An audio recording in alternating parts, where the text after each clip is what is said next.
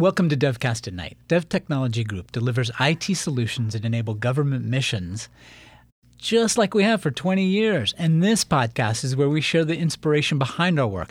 Now, tonight, that inspiration is brought to you by Templeton Rye Whiskey, or if you prefer, the Four Roses Small Batch Bourbon. Uh, I'm Will Nichols with CTO Yemi Oshinai and Director of Technology Adam D'Angelo.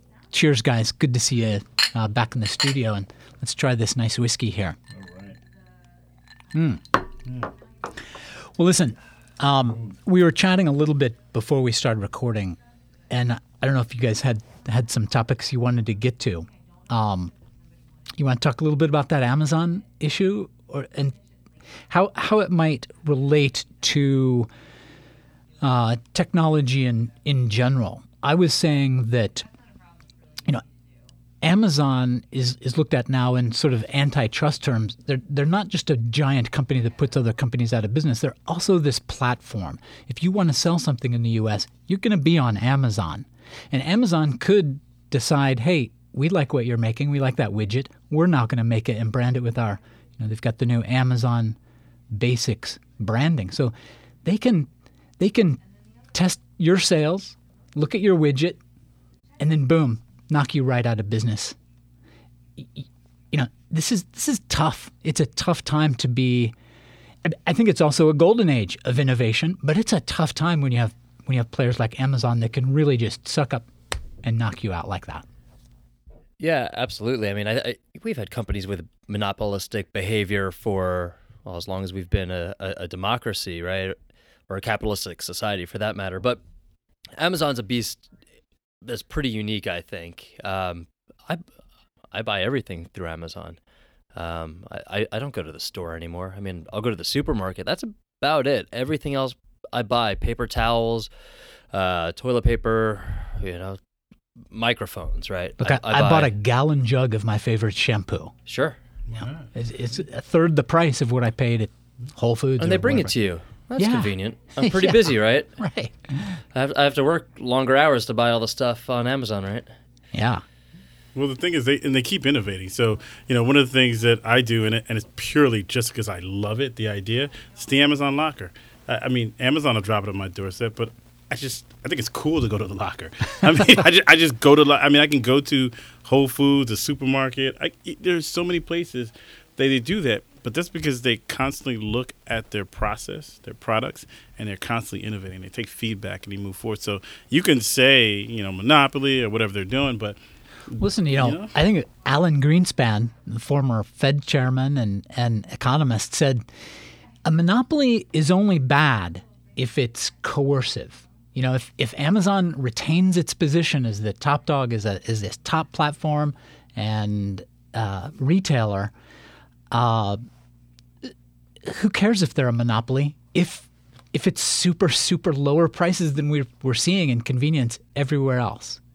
I think there are long term effects to that as well. I mean, in the short term, sure, we have access to great products, um, an innovative way to shop and buy things. Um, yeah, and you're right; it's cheaper than you know a brick and mortar store, right?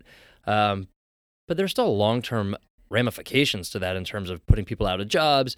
Um, where do these cheap products come from? I, I, guarantee they're not being manufactured. Most of them are not being manufactured here in the United States. And don't get me wrong, that's not an issue that Amazon created, but it certainly magnifies that, don't you think? Yeah, yeah. yeah I mean, I think it's a double-edged sword, right? So they do that, and you're right. There's there's some exploitativeness there, but at the same time, so Amazon has like the fleet of drivers. So you can have your own business, a small business, and have a fleet of Amazon trucks. They provide you the truck, they provide you a route, and all you have to do is maintain it and you know, voila, you make money. And then they also support small people making. So if I, let's say I make bottles, and I make a unique kind of bottle because I'm a bottle maker. But I don't, ha- I can't operate at scale. I sell on Amazon, and I sell. So I mean, there is some bad, but there's also some good. It's yeah, like it opens up a lot that? of markets yeah, for people, and absolutely. the ability to, to to, to bring those products to market that people never had, obviously. And you got a brand name without a franchise now.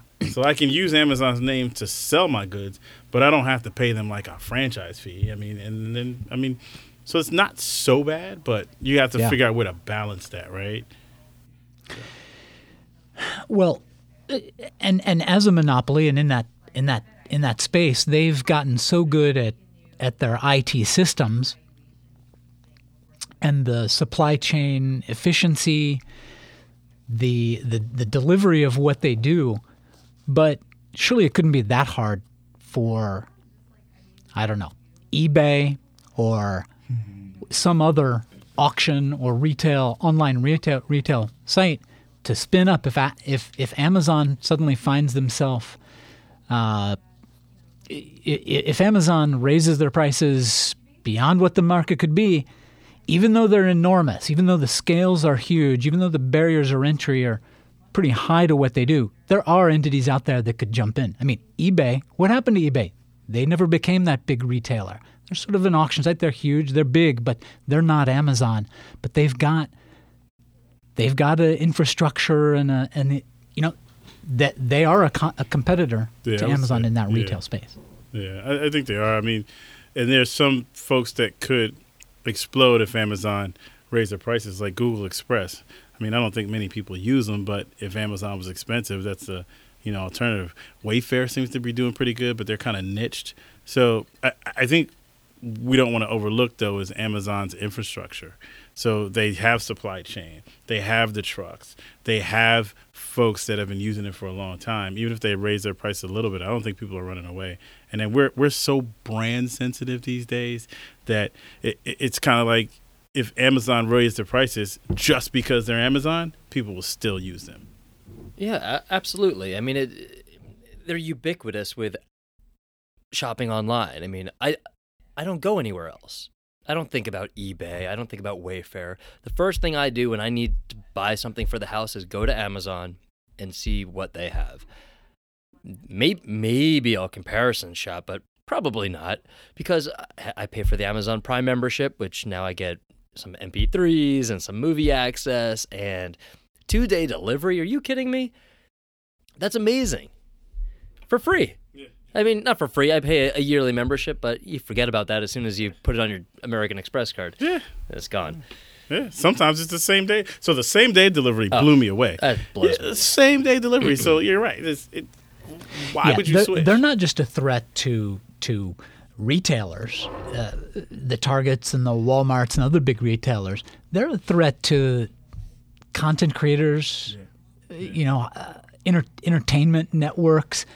They're a threat to UPS and FedEx. Yes, they are. They're they're now a delivery yes, company. Yeah, you know, I, I, it's really I, remarkable. It is remarkable, and I appreciate that. I mean, I love yeah. disruptors. I mean, I think I think that's hugely important. I think I think that is what innovation is. I don't think it's their. I of course their IT infrastructure is innovative, but they're disrupting the global marketplace with how they um, deliver products, the way they've, we, frankly, we've kind of reimagined IT, not IT, um, media creation delivery as well.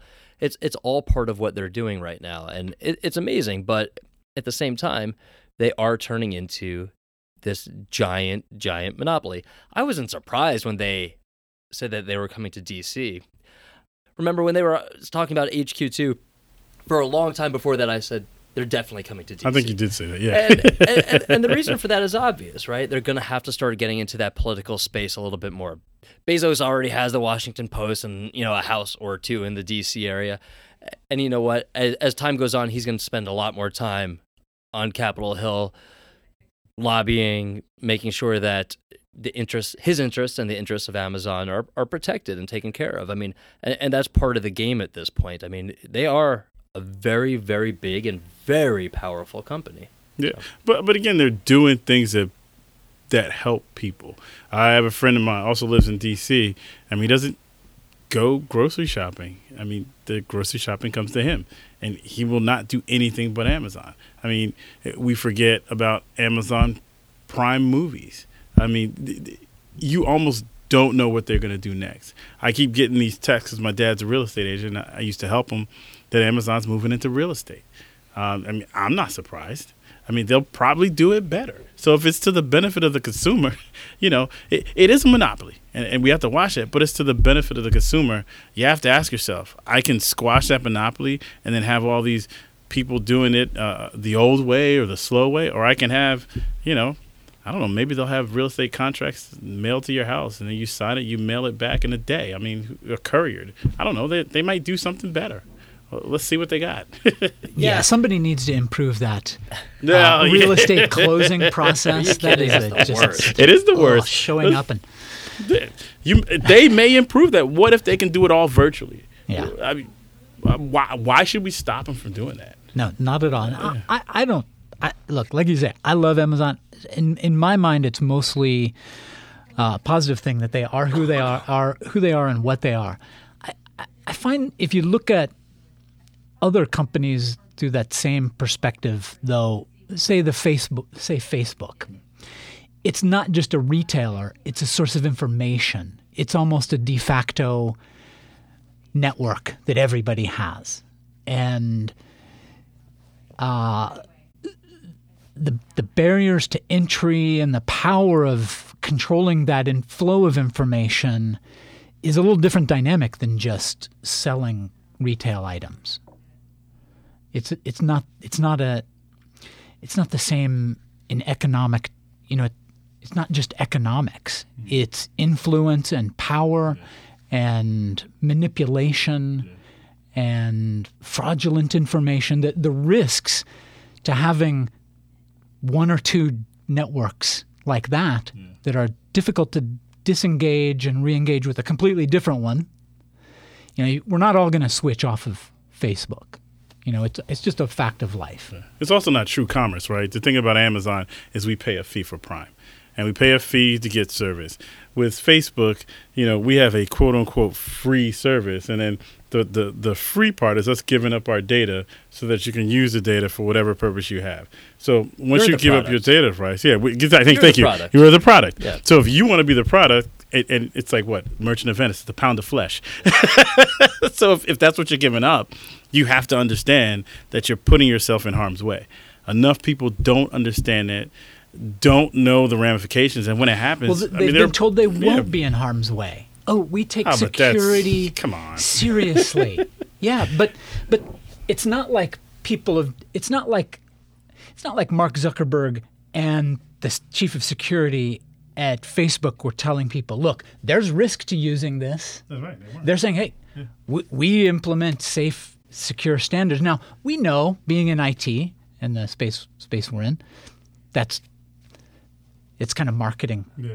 You know, it's it's kind of overselling how much they care about us. Yeah, but they sell your data. So they sell your data. Here's my thing: we ins- ensure safe standards. We protect your data. But when we sell it, and there's probably somewhere in that forty thousand page agreement that when we sell your data or sell your pictures or your history, once it's out of our hands, I mean that's that's not us anymore, Well, uh, right? But there are there are other consequences to this as well. I mean, I think our last presidential election tells a very interesting story about this, right? I mean, we we were targeted by other nations. Uh, you didn't have too much of that yet. I'm not here to accuse anybody or Formerly known as any the, sovereign nation. but look, we're, we're the product. Um, advertisements were placed um, and, and, and further split and divided us amongst our very partisan lines.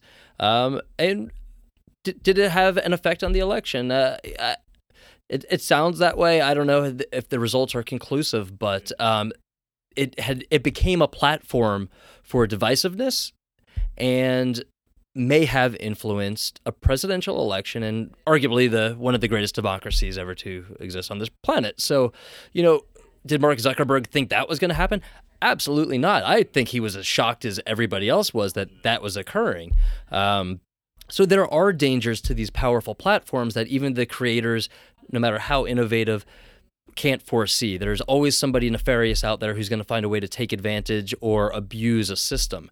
Um, and these powerful systems are very ripe for abuse, right? Um, And I also think the owners of those systems have a blind spot when you know people told Mark Zuckerberg that these you know these things were going on, these manipulations, and not just say f- with with the election, but um, you know abuses in in other countries where where Facebook and Instagram are used to you know against against their own citizens. And so I don't I don't look at the risk from Facebook on sort of an individual level. I, I, I can accept it. Oh, you're gonna you're gonna you can have my information to market more successfully to businesses. I'm I'm kind of okay with that. What bothers me about this, these uh, social networks is sort of that influence that that that big view of influence, that manipulation Right. that is possible by a, by a few actors. You Well, know, yeah, cognitive few people can really huge. leverage that yeah, network. Yeah, and then you compare the two. So we, we started out talking about a monopoly, but you have someone that captures your data, it- like you sell yourself, kind of like what you're saying, and then you have them able to manipulate the way people think. I mean, that's mind-boggling. So I put a set of ads in front of you, and because I've watched a pattern of how you react to that, I can uh, kind of influence your behavior with those ads. And, and that's proven. I mean, we go back to Pavlov. That's proven. I mean, you talk, if I'm putting Monopoly in one hand and putting that in the other hand, I mean, that totally outweighs it on the scales to me. I mean, that, that's, that's like a violation of, of epic proportions, right? Yeah, I guess. I mean, it, it's something that we we we we've we've done since the Mad Men era of you know when we started targeting advertisement and doing focus groups. I mean, every supermarket in America when we grew up played softer, slow tempo music because it gets you more relaxed. You move at a slower pace. You spend longer in the store. They always put the produce in the front because it's the freshest. It makes you think the quality of the store is high. It's all conditioning. It's all marketing. It's all research. And now it's just done, you know, not, you know, on steroids, right? It's just amped up because now we have better data collection, more data being collected, and it's is it dangerous? You know, I don't know. I guess that's what we're discussing, but it, it, it's certainly a very powerful tool. And you know, you know, looking at Facebook in the last election, I mean, I think it was very dangerous. Um, but on our previous podcast, you know, we were talking about the Arab Spring, and and, and there's obviously is good to these platforms as well. Um, allowing people in countries who may have a find themselves in a difficult position to organize and coalesce around freedom or free thought, um, we're able to use these platforms to their their benefit. So yeah, of course, you know we're here kind of talking about maybe some of the downsides of these platforms, but obviously there's a, a, a great benefit in some use cases as well. Um, I, I think. Well, we have some technical difficulties. Technical. Our studio is falling apart. Yeah, That's okay. Have I- another drink. Okay, It'll and be then it won't, it won't be so bad, right? Yeah, Yeah. I mean, I, I- I think I I think it's important for us to recognize that you know we, as consumers and users of these platforms, it's our responsibility to know what's going on as well. And I'm not saying you have to read that user agreement, that SLA that's 40 pages long and lawyers speak, but you know you do need to pay attention. And I think you know. In, in the hindsight of the, the previous election, I think you owe yourself the, the, the question and really sit down and think about, hey, you know, is this platform good for me, good for my family, good for society. You know, I, I think you can make an argument going both ways, and I think you have to. I think you always need to. So, so slight criticism of our population. So you make that comment, and, and you know, we're at the same level of understanding and technical education. What about folks that don't have that background or don't have the knowledge? They're going on to connect with their friends. They're going on to see cool pictures and the cat that does The cat meme. backflips. Yeah, Yeah. everybody loves the cat memes. I know. I mean, so at, at what point is it okay to levy that responsibility on those people? They're not thinking about that. And when you talk about the agreement that's 40 pages, they said, oh, there's an agreement? I thought the okay was that I could use it. I mean, I mean, this is just real talk, right? Well, now we're just talking about complexity, right? Yeah, I mean, yeah. that, that's a complexity argument, and I, I have living in DC. I have this discussion with my friends a lot about politics, right? I, I don't believe that any of our politicians actually know how the world, the global economy, global political system works. I, I think it's too complicated. I think there's a fear of change, not because I like things the way they are, but because I honestly have no idea what's going to happen if I pull this string. And I think that's the problem. And of course, yeah, I mean, There's say- also there's also uh, a lot of mistrust in experts now. You know, w- we've we're when somebody the people who do know how the world works. The do they? you know th- Well, there are the ex- people who know who's that. the expert? But, so- but the people who don't know, you know, don't have that expertise. I don't know who the experts Uh, are. I don't know. you know, it's it's hard to know who to trust. There's a lot of demonization in the in the press, and social media, picking sides, choosing a team. Well, I think so, and that's I think that's the point. So if if I as a user go onto Facebook and and I'm going to connect with my family and I start to see ads, whose responsibility is to educate me that those ads could negatively influence me, and how do I know they are? Because you know, I mean, what do we represent? Five percent, ten percent of the population having this conversation? I don't know. Is it 20? Is it 30? There's a population out there that has no clue when they get on a Facebook of what's going on, what the impact would be from any of those ads. And they probably, as we're talking about, you know, voter manipulation and all that stuff, they probably think we're crazy. Well, also, what are those ads? They're, they're things that those people probably agreed with anyway or were prone to believe anyway, right? So if you see something that you kind of agree, like, oh, Hillary Clinton is a crook and we should lock her up because she, you know, committed these crimes. Cool. I, I was already thinking that anyway. And and, and, and, and Fox News told me that, and Rush Limbaugh told me that, and all my friends were saying that anyway. And I, I know the Clintons are crooks. So now, you know, it's just another piece of information that you probably already were believe you were prone to believe that anyway. And I think, you know, well, I mean, that's an entirely different conversation around, Right, you know, kind of you know, the the polarization of our political belief system in this country. Oh, that But, would be a whole nother Yeah, that's- that's tangent that we were deep going. end Yeah, entirely. yeah, yeah. uh, we're, we're gonna have to pour ourselves another glass of uh, oh, I think that's a whole bottle. Oh, hold on. Well, so let's change the subject a little bit. Yeah, And- let's and do usually that. This is Will's job. Um, how do you guys like the rye? Are you guys whiskey drinkers? I'm a I mean, I whiskey know- drinker. This yeah, is I know you're a whiskey. yeah, I'm a whiskey. Yeah, yeah. Wait, which one did I? I had you, the rye? had Templeton Rye. Yeah, but you had the good stuff. Oh, of course. I only have the good stuff. Well, no, I'm not. I don't. I don't really drink. And, Oh my uh, God, seriously? Yeah, not not much. Oh, are you, and uh, oh, whoa. Not not out of, out of any moral, ethical issue or anything. Or no, I'm, I'm just making sure you don't drink too much. Oh, okay. Yeah, yeah, yeah. Because you're gonna Um, have a great time Yeah, it tonight. just doesn't settle with me too well. But this is smooth. It is very smooth. So uh, uh, this is very non-technical. Well, it's technical, but not computer technical. Adam is a connoisseur. I mean, Oh. he, he- you know, he's a connoisseur. he is a connoisseur. He's going to awesome. deny it, but he is a connoisseur. Awesome. So when he picks something, it is of a pristine quality. Oh, that's cool. Yes, yes. Well, th- thank you, Yemi. I think being a connoisseur of alcohol is a polite way to say that you're a casual alcoholic. and, and we're kindred spirits in that that, that vein. So, what's the difference between rye? We've got one rye and one bourbon. right. Um, I, I- I- I Connoisseur. I, I could probably give you a really bad answer to this that you're going to have to edit out. Um, I, think, I think it has to do with the percent of uh, wheat in a mash, um, where I think over 51% of the mash needs to be rye um, for a rye whiskey. Um, for bourbon, I think 51%, I think it needs to be corn. Um, I don't know if any of that is actually correct, though. Sounds good to me. Thanks. I'm gonna use it. It's a lot better than anyone around here would be source. able to say. How Yeah. about that? Please edit that out. I don't want that in the podcast. It's just No, it's the probably comments wrong. are gonna roll in. Yeah, and I, gonna I don't just want angry tweets. Yeah, I can't deal with that. Uh, angry. I think it'd be awesome tweets. I mean, Yeah. Oh, so you know, so Karen, our producer in, in the studio here, just said if, if we got tweets to be good, you have to be edgy to get a tweet. Tonight we're edgy. Oh, yeah. I really Edgy IT guys, somebody lock the door. we're, we're also sort of reasonable about the Amazon antitrust thing. Yeah, see, yeah, yeah, we're, yeah. We're, we're, we're not Should we controversial harder- enough. Maybe for we should take a harder line. Yeah. We, we should break them up. I mean, you, you break them up. I want them to be a monopoly because I want my same day delivery. I know, I I'm like going to the locker tonight I like- because I have something shipped to me. and, and, you know, it's funny.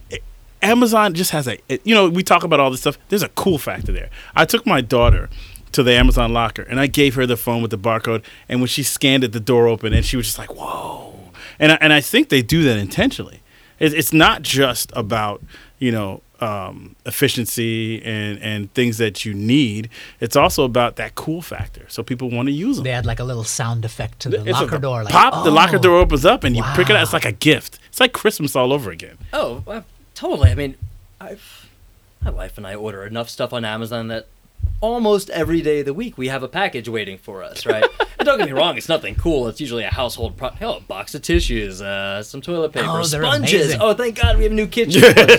but you know what? It's still fun to open a box every day. Right. Who cares? Right. Yeah. Wait, have you seen when they do the the delivery tracking when they use the Amazon the Amazon delivery? They'll take a picture of your doorstep where they threw that. Yes. Well, I, I ordered something the other day and I have this absurd address. One one six five five is my my street address. Well, around the corner, less than a block away, is another one one six five five. So twice now I've looked at the Amazon tracking. Your your package has arrived. There's the picture. It's not my doorstep. Oh, no. But I wandered around the neighborhood till I found that doorstep and I found my package. Interesting. Funny, huh? And it was there though. It was there. That's good it was It was there. leaning up against the door and I just stole it. It was mine. You may be on some camera right now taking that on Fox Five News. Yeah. Yeah, Will And just took a package The guy package who off the lives door. there was like, I didn't order this, but this guy stole it anyway. Yeah, I, I I don't know if you guys have a ring doorbell. We have one in at our house, so I get all these updates throughout the day from other people in my ring neighborhood. Um, other folks who live in DC. People, oh, somebody stole my package off my doorstep. So if you see these people, I don't know, I don't know if they're like suggesting vigilante justice or what they're saying, but they're like, you know.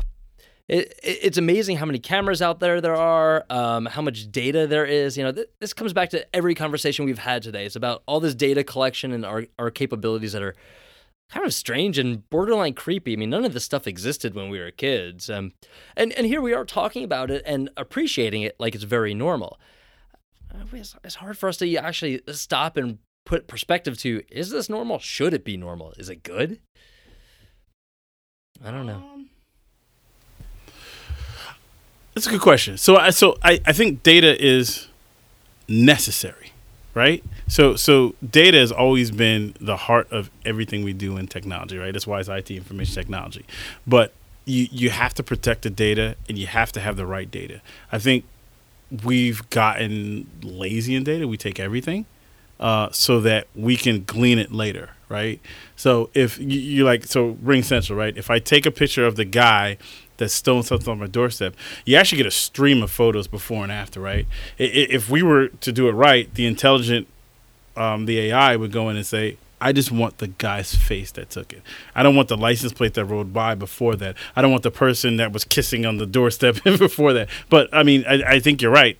We have to identify how much data we're taking in. Are there privacy rights we're violating?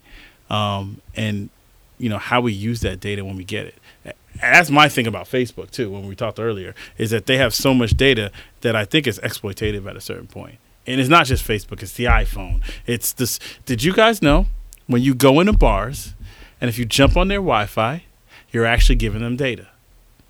Yeah, of course. Yeah, airports, Starbucks. That's the thing. But but again, we quote unquote know that because of the agreement, but people don't know what they're giving them. Then they look at your preferences. They can know where you've been in the last day because you've agreed to jump on their Wi-Fi. Sure, and, and anything that you do while you're on that network is fair game for anybody Fair who wants to look at it. It- it- Fair it's not game. very difficult. It's, So Big Brother has arrived a lot earlier than we thought. Yeah, and it, and it's not the federal government this time. it's not. it's everybody else. yeah, they're, they're a little bit behind. Yes, I mean, they are. Don't get me wrong; they're still trying, and are probably pretty successful. They're probably, but it's, so it's it's that one three-letter agency that's got us. everybody, everybody Nobody else. really talks about them. No, because we we- we're smart not to. Well, you know, this the data, all of this data has is led to a lot of benefits too. All of the little nudges we know about now, like uh, you you if if you require people to opt out of the 401k instead of requiring them to opt in, we know you're going to have this great benefit of better investment and savings and retirement of you know it's little nudges and data data tells us those things you know? Yeah, I think you're right. I think the go- so the goal of capturing data, kind of to bring your two points together, the goal of capturing data was to be able to predict what people want and get it to them before or as they think of it, right? Um, but in doing so, I think you walk a fine line because you have to collect enough data to be able to predict. And when you collect enough data to predict, I think you collect sometimes more data than you need to have. So, 401k, I want to know what the point is of retirement, but you don't need to know all the debt that someone has that could lead to knowing they have a medical issue or a family issue or divorce or something like that. But unfortunately, that data is tied. So there comes some kind of moral uh, and privacy responsibility when you're collecting the data. I, and I don't have the answer. How, how do you manage that? Who who manage that? Whose responsibility is that? Because the data now you signed off on that to be able to take that out of like your financial 401k information. But you but you can glean anything from that. It, it, it's it's scary, but I mean it's reality, right? Yeah, I mean, uh, you know, I look at this data collection and some of these tools out there today, uh, Facebook, Google, Amazon. Are they really improving our quality of life? I mean, really? I mean, the convenience factor is nice, but is it actually making you happier or making your life better at the end of the day? I, I don't know. I think I think the complexity it adds and the confusion that it adds that we're talking about right now about who owns what data, who's responsible for this, adds a complication that at some point we kind of all shrug our shoulders, frankly, and say, "I have no idea." Have you heard, uh, you know, any congressional testimonies? You know, when you get these like CEOs from you know the the big uh, Silicon Valley companies coming out there, and our congressmen and women have no idea what's going on, um, even after they're prepared for this. And they're supposed to pass laws and legislation around how to protect us and our data. They don't know what's going on. Mark Zuckerberg didn't really know what was going on with Facebook and how it was being used and abused in the last election. You know, it, it's very scary because there are always going to be people out there who are going to take advantage of all that data. Um, whether whether the intention behind it is good, right? Whether it is saying, "Hey, I want to create a, a proper picture of Yemi and his family, so I know how much money he's going to need to retire and be comfortable." But I don't know. That do the does the the bad outweigh the good? Does the good outweigh the bad? I mean, that's tough to say because yeah, it's tough to say. I think some of the good is a necessity. So I, think, especially with retirement, like we're focusing on that conversation, with the way Social Security is, I think there is a need to understand what people can use to retire. Um, but you are going to pull in more information than you need, and you are going to have information that you shouldn't have. It, it, it's almost like you're telling if you are responsible for that data, you have to turn a blind eye to everything that you don't need, and then you have to trust those people that have the data to turn the blind eye to what they don't need. But in reality, if there's a profit to be gleaned by that or, or an advantage to be, how much can you trust that person? How much can you trust that entity? Let me not say person, that entity. Data storage is so cheap, you might as well keep the data and decide if you need it later. Ah, that's what people do. that's exactly what people do. And I, and I think you're right. Uh, one of the things that, that you kind of kind of hinted to is that, you know, if you look generationally, right, uh, today's generation, and I, I would say even like the lower half of the Gen Xers all the way to the post millennials, they operate differently. I think the average intelligence and awareness of those folks are higher when it comes to data and technology than the than obviously the generation before. So, Congress, senators, those folks are unaware of how much they know. So they're, they're, they're unable to relate.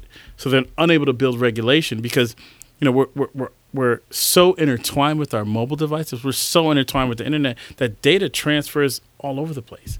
I mean, uh, you know, we're um, you know, my son is, is going off to college right now, and my wife was texting me today t- saying that the colleges want us because we're doing the FAFSA want us to send Social Security information via email. She goes, I would just want to call them and tell them on the phone, and they want us to email it. And so obviously it's one of the older colleges that want us to email it. And I said, well, email it with a protected email and send the password in a different email. Well, they don't understand how to receive that. And so so you're dealing with like this generational gap. And this thing we're so accustomed to. And we do it all the time. I'll send you an email and then I'll do a nondescript email later with the password for, for what's encrypted. Right. It's how we live. Yep. But folks before us, they're asking, what are you doing? it's, it's, it's such a cultural divide that, I mean, I don't know. How do we, how do we get over that? Yeah, I mean, uh, look, if you want to break into any of my parents' bank accounts, I think all you need to do is um, use their grandchildren's names in like a, one s- solid string all the way through, and you'd have all their money. Like, it, you know, security and like how all, how all that stuff works is Yeah. just Yeah. Not a consideration for them. They're like, Right. ah, it's super secure. Nobody will ever guess my, my grandchildren's name. Yeah, and we're all string the strings we use now. I mean, I can't remember my password. Oh, sure. Yeah. I, I have no idea what it is. That's why I, I save it in, uh, you know, Chrome or Safari, whatever I'm using at the time. I save all my Whatever is quote unquote secure. Secure. Yeah, they'll remember for me. And they have all my data now, right? Like now Google can have all my financial information if they wanted it. If Well, they, if they right. turn nefarious, like Right. that's all theirs. It is. Well, well, how about this? Let, let, let, let's flip the conversation. What if there's a world? So let's be really, really secure, but change the paradigm. If everybody's information was totally open, like everybody knew everybody's information, but I knew it was yours. So your social security number, your bank account, your your your your house code, your lock, everybody knew it, and everybody knew you had it. So at the t- point in time when someone accessed it, we knew it wasn't you that accessed it. Is that real security at that point? Because secu- security is all about protecting information, but if you don't have enough capability to protect it, why not expose it and expose access to it so we know who touches it? Yeah, that's radical, I know. It's like an open marriage. Wow, that must be the that's the there. right talking. I mean, Wow. it's probably slightly akin to the way we used to live, right? When we lived in small villages, everybody knew everybody's business. I, I knew what you did for a living. I know how much you make, right? I know what's going on in your house because your walls aren't that thick. You know, I, we knew more about each other. We were a little bit more connected as a smaller, in smaller societal groups. Um, there was probably I knew your medical problems, right? I, I you would know all that stuff. Um, yeah, we I think we are we've we've moved to a place of being more inclined to be more secretive about our, our wealth, our health, our our lifestyles.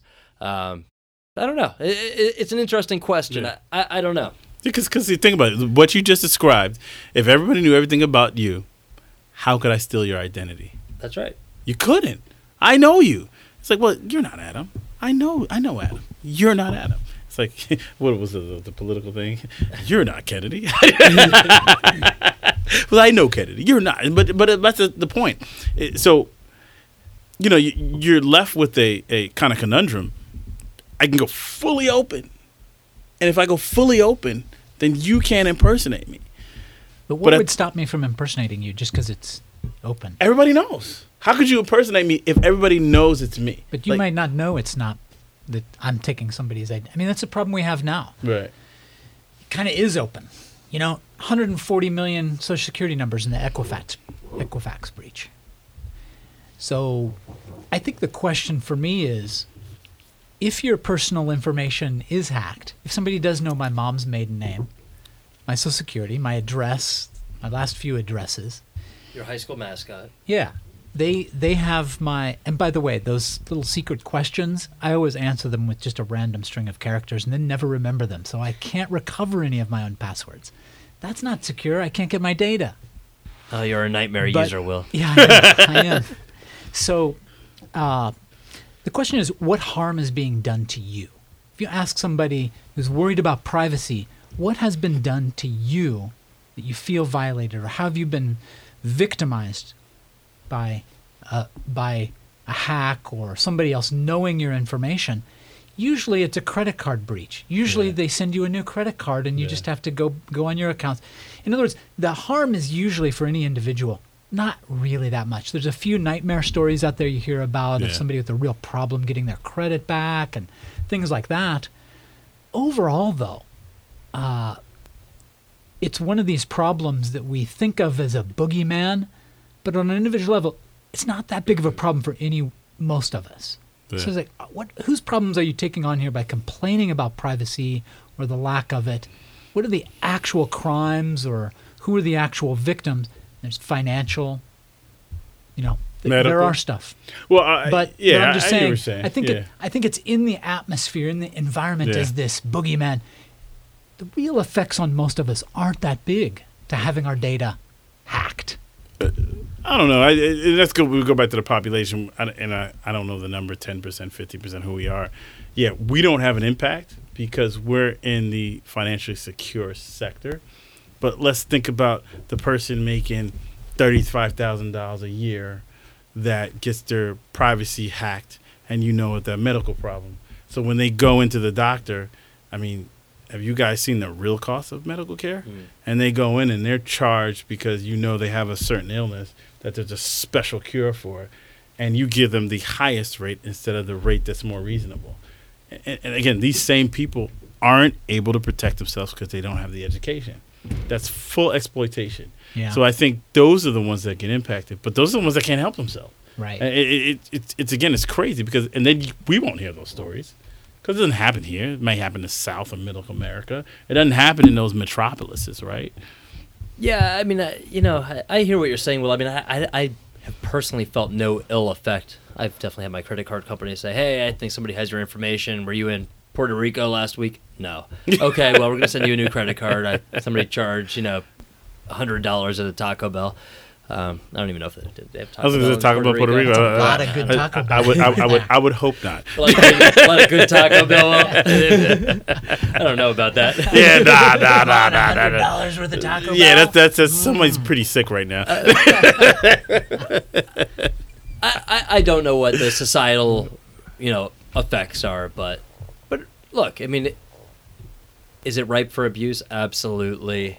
Yeah. Have people had very negative consequences as a result of data breach? I'm sure of it. Do I know specifics? I I, I really don't. Yeah. But um, you know that that data is sensitive. This you know, um, somebody opens a credit card in your name and you don't know about it. Yeah. Uh, you know, geez, I mean, they could certainly rack up quite a cr- quite a bill there. And if you don't, if you have questionable credit to begin with, and you're on the verge of buying a house, I mean, Yeah. look, I mean, people could can ruin your life. I mean, I think Amen. we are in a very fortunate position where that hasn't happened to us, Right. but.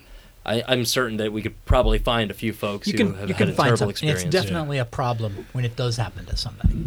Yeah, of um, course. And I've I've definitely heard some stories of people really having having issues, but I don't I don't think it's commensurate with the level of press and sort of cultural fear around privacy. I do look. I, I want these companies to keep our info as private, Yeah. secure, absolutely as they can. But then again, I have a very low expectation of it. Well, yeah, well, the fear is associated with some kind of marketing for a product, right?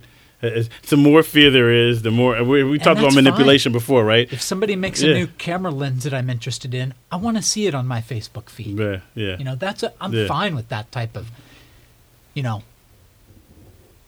I don't care if somebody knows I'm interested in, in cameras or consumer goods or bike tires. Well, so let, let's You know- let's let's dig deeper into that. So if you're standing in your your your kitchen and you say, you know, I I, I want to make egg whites today, and Alexa's on, and all of a sudden on your phone there there comes a you know box of egg whites. Are you okay with that? I mean that's real, right? I mean because Alexa does feed back into the, the the search engine, and the search engine will show up when you do. Listen, This is proven. my Siri is turned off. I don't have Alexa. Yeah. I hear you. Like, So you're Yeah. not okay with it? no, I, I take I take you know reasonable sort of yeah, caution with Yeah. all my settings. No, Yeah. I, I, I, I And like think everybody should. I agree. I, I like the targeted advertising. I'll be honest about it. I, I think there's nothing more ridiculous than getting an advertisement for you know women's swimwear when I'm look, you know looking at CNN. That doesn't make any sense to me. That All was right. good. Well, listen, we've been going for 45 minutes or so here. Wow, I that think was that's easy. uh that's a pretty good pretty good length for a that was an awesome talk, yeah. dude. I'm coming back for Devcast Dev at After night. Dark all day, Well, all listen, day. This this I should we mention on the show that Yemi is now moving on from Dev, It's Dev real. You Technology? can mention that. I Or is mean, as that long as a- no one kicks me, I'm okay. Yeah. I've been getting kicked all over the Well, place. congratulations on your new new position. Thank you, sir. Appreciate it. Appreciate it. yeah. Yeah. exciting. Thank you. Yeah, I'm going to make some change. That's that's. So that's where are you going thing. exactly? I'm going back to USCIS. I'm going to be the deputy CIO um, for um, USCIS, and What- you what's know, USCIS? Uh, United States Citizenship and Immigration Service. uh, I'm hoping to go there, and they have a lot of initiatives, be a part of uh, a lot of change coming about, and that's that's kind of the thought. So, I'm definitely sad leaving my guys here at Dev. It's a family. I keep telling Kendall that I will come back, and whenever I have a bad day, I'm going to sit in our office and vent as, as I normally do, and then you know we'll, we'll have business as usual almost. Yeah, But, well, you'll uh, definitely yeah. have to come back and uh, oh, Reston isn't far. I, yeah. I, I'll, I'll be here. come back on the show and tell us how things are going over there. I, I absolutely will. so when do you start there? I start March 18th. Awesome. Yeah. All yeah. right. So, yeah. Yeah, we have a couple of farewell going away parties for you planned, I believe. I- so it's Which just would be funny a thing, fun. and Susie will beat me after she hears this. But Susie and I have this exchange, and, and she's like, "Oh, we're gonna do this." I said, "No, no, no, Susie. There's there's no going away. There's no farewells because I'm not leaving." This says, I've known Sanjeev for like 18, 19 years. You guys are family. I'll always be around if you need me. I don't want to go in away. She goes, I had a vision of a, of this and that. I was like, no, no, no, no, no. And I think so. I think she ignored everything I said. Made it bigger. Yeah, and I'm, you know, and I have no idea what's going on. To be honest with you, I hear of things, but I have no details. So I, I, I think I'm in trouble. no, it should be a lot. It should be fun. Oh, jeez, I don't know what's going on. Yeah, that'd be Uh, awesome. If it's anything like the 20th anniversary, we're all in trouble. Karen's laughing. Karen, our producer's laughing. Smaller scale, but I'm sure it'll be fun. If it, uh, well, it We're not may. inviting 500 people. I mean, you may not invite them. They'll. I mean, depends on where show we're having it. 500 people will show up. Should we give the location on this podcast and uh, invite all of our listeners? We All- should probably all- not. Both of them will of them? probably show up. Probably. Ah, wow, Will. No, we're gonna market. on. We're going to market. We're gonna have a lot. So I'm texting people right now. Yeah. You know what? So here's a contest. So what is today? Today is February 27th, and we have two. So we're gonna double our viewership. I'm gonna text a few people, and we're gonna have four. That's how Four new listeners. Four new listeners, and we're gonna multiply, and we're gonna continue to multiply till Karen's happy. top of the top of the charts, baby. Out of curiosity, can we do a live broadcast? Um, you know, not today, obviously, but in the future, is that like a possibility? Can you do a live broadcast? Live right now if you want. We could go live right now. You can do Facebook Live. Interesting. Yeah. If we go Facebook That's Live, That's probably the easiest way to stream. I think you can stream live on YouTube as well. We go Facebook Live. We can get Yeah. views. I just start texting people We've all just day. been bad See, mouthing that would be Facebook for great. an hour. Yeah, Facebook Live. We got I've time. that- We can do it before I leave. Because I think I have to get permission after I leave. because Uh, I'm going out of town. Well, you get look. I'll just hand over the studio. You guys can do it yourself. Karen, Leave the Karen, studio here. I'm going to be out of town. Karen looks scared right now. She looks scared. She's a host now. She hosted the Women in Technology. No, I didn't say a word. Just keep. Pre- you did it. How was it? How'd you like it? Oh my God! You look. Ha- Dad looked She did- happy. Mi- Michelle you and you were- loved it, didn't you? Michelle and Becky came very prepared. They showed me their notes. The- Yeah. Michelle's like, "Look at all these notes we have." I'm like, "Oh, so it was okay with them. Yeah, I mean, I with with with- us, we'd scare you. We have no notes. did you enjoy it? We don't. No, we're not gonna do it. They don't need notes. No, they did. It was an awesome. It's a great show. We'll get that one posted up. I edited. I actually edited it just before this one, so it's almost ready. The the Becky and Just the previous show. Yeah. nice, Yeah. nice. So, well, they were prepared. well, listen. Uh, yeah, they're very well prepared. And And this has been a so we. blast. Are you are you trying to wait? Hold on, Will. I know. I keep- He says "You can't close. You know, it's not going to allow you to close." yeah, yeah, I mean, there's You some know, drink. Do you have to go somewhere? still Or- Richard we're- left. I mean, Yeah, we're my- still- I think I should go get the Facebook Live out. I, I, mean, I don't have mind. I. I, I have no problem with Yeah, that. I Ju- mean, just for just for the record, you know what? You can go here. look, Want me to give you a you cat? guys can re- record until you the can go hard to drive you can fills go to six forty five if you want. we might. We might be able to do that. I Yeah. can go How to big's six- a hard drive? What, is it, what do you got there? I got a few hundred gigs left. I He's, he's saying I got other things I want to put on here. he wants to put the mountain bike and stuff on there. Ah, sure. well, he gets home, he offloads it. Dev After Dark, Adam was a genius idea. Good idea. Dev it was After a Dark, Genius it. idea. Right. Genius. It, it must continue to go. I will come back.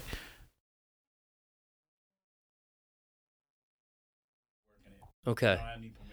You don't need permission? going to be DC. I want to come here. I'm going to find something else to be. Okay. I'll, I'll do this while I need permission. You know, I mean, people write novels under pen names. We could have you on the show as somebody else as well. What would um I have a Vegas name, but What- we're not going to go there. if you were to be on this show under a pseudonym, what would what might it be? Charles. Charles. Yes. Okay. Yes. You buying Charles, Karen? after after the good stuff, she'll buy anything.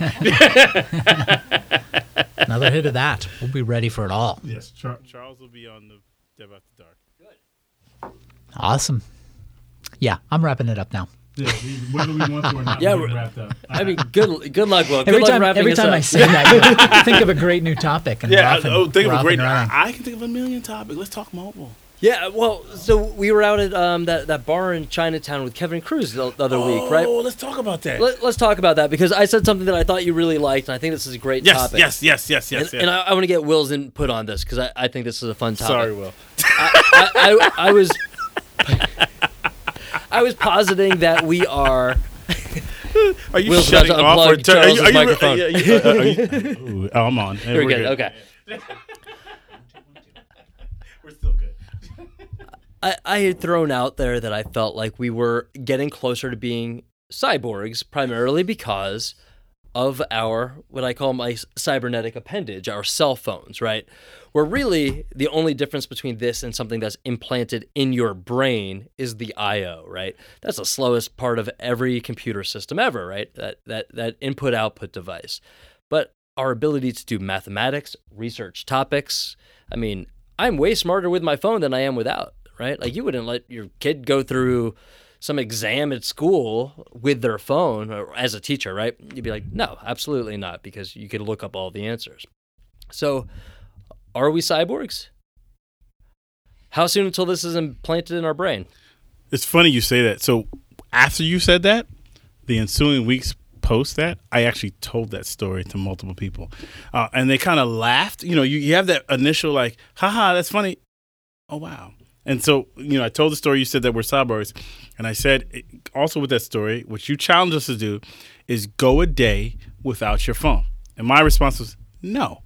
Actually, I said something else. No. It's after dark.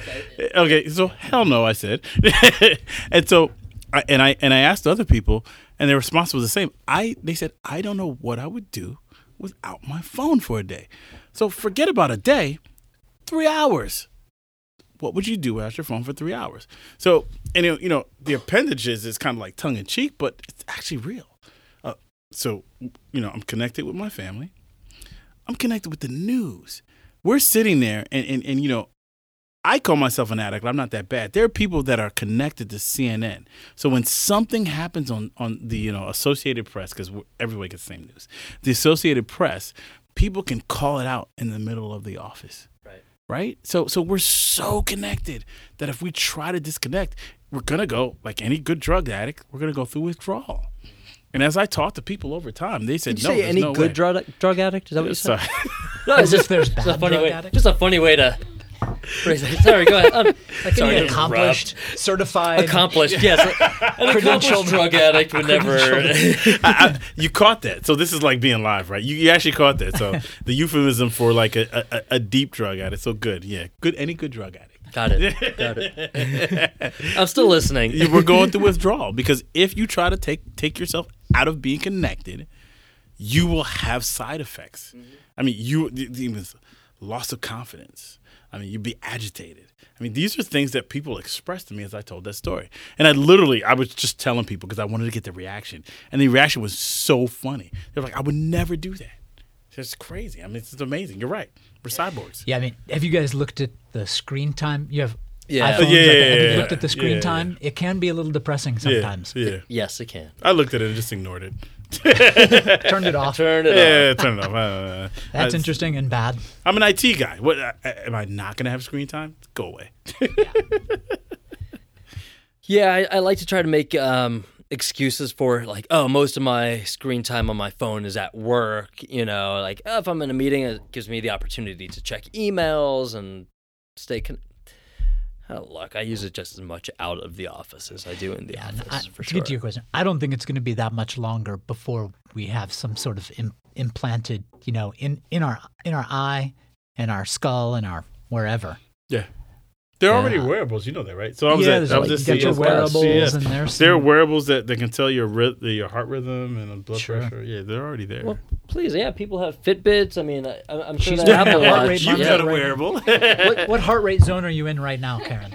Uh, with, with with what she's drinking, who knows? T- Tim Cook does. Tim Cook knows, yeah. and you know, it's funny. Tim Cook probably does know. Yeah. yeah, that's scary. That's scary. that's very scary. Uh, that's in the database somewhere. Shout out to Apple Watch. Well, I, I try to take, I try to, you know, every every few days or so, I, I try to make some conscious effort to not pick it up at a time when I'm kind of unconsciously picking it up and looking at it. I don't need to grab my phone when I walk from my desk in my office to my bathroom. I can leave it at the desk, but I'll find myself sometimes like just absent-mindedly, oh, I got to grab my phone before I go to the kitchen. And it's like, no, I you just so sometimes you can kind of take small steps and I do feel a little more free. You know, our days when we do like a long, long backcountry mountain bike ride and I'm not on my phone, uh, it doesn't take long to get used to not having it. You know, you go a, you go a day, Yemi, and you might find yourself feeling like a little a little more calm, a little more chill. Wh- wh- where's the uh, transition point though? Like, like, is it is it three hours, four hours? Where where do you kind of transition? Yeah, probably probably in there, even a few hours. I think I think if you if you just say to yourself, look, when you have that impulse, Yeah, yeah. "Ah, I don't need to answer that text. The one that gets me, I'm driving, I see a text comes in, and I'm like, What's it say? there is no reason I ever need to see a text when I'm cruising down 495. So, looks like we've got a tech support call for you. Yeah. Yemi Oshinaye, please Yeah, report so- to. I guess I can. I, DevTech I, I, I can. server room, so please. before I go fix this tech support Yep. thing, You, yeah, you I have to will do take something. a sip. Yeah. So, Adam, are you okay doing the rest of this by yourself? Oh, sure.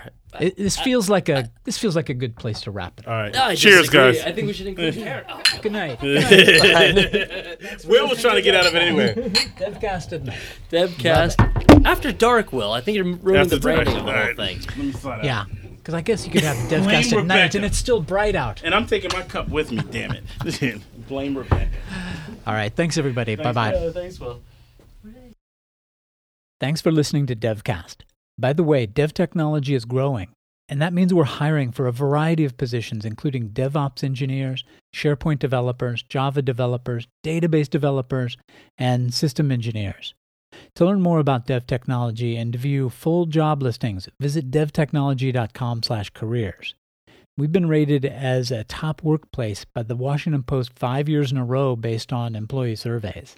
And here's what application administrator Cindy had to say about working at Dev Technology. I see the company always looking forward at what's coming out in 10 years and thinking, wow, do you think we could develop something like that in six and a half or seven years? Now be sure to follow Dev Technology on Facebook, Twitter, and LinkedIn to make sure you're seeing the most recent job openings, as well as blog posts from our subject matter experts and just to see some of the fun stuff our employees are up to around the office. Thanks for listening.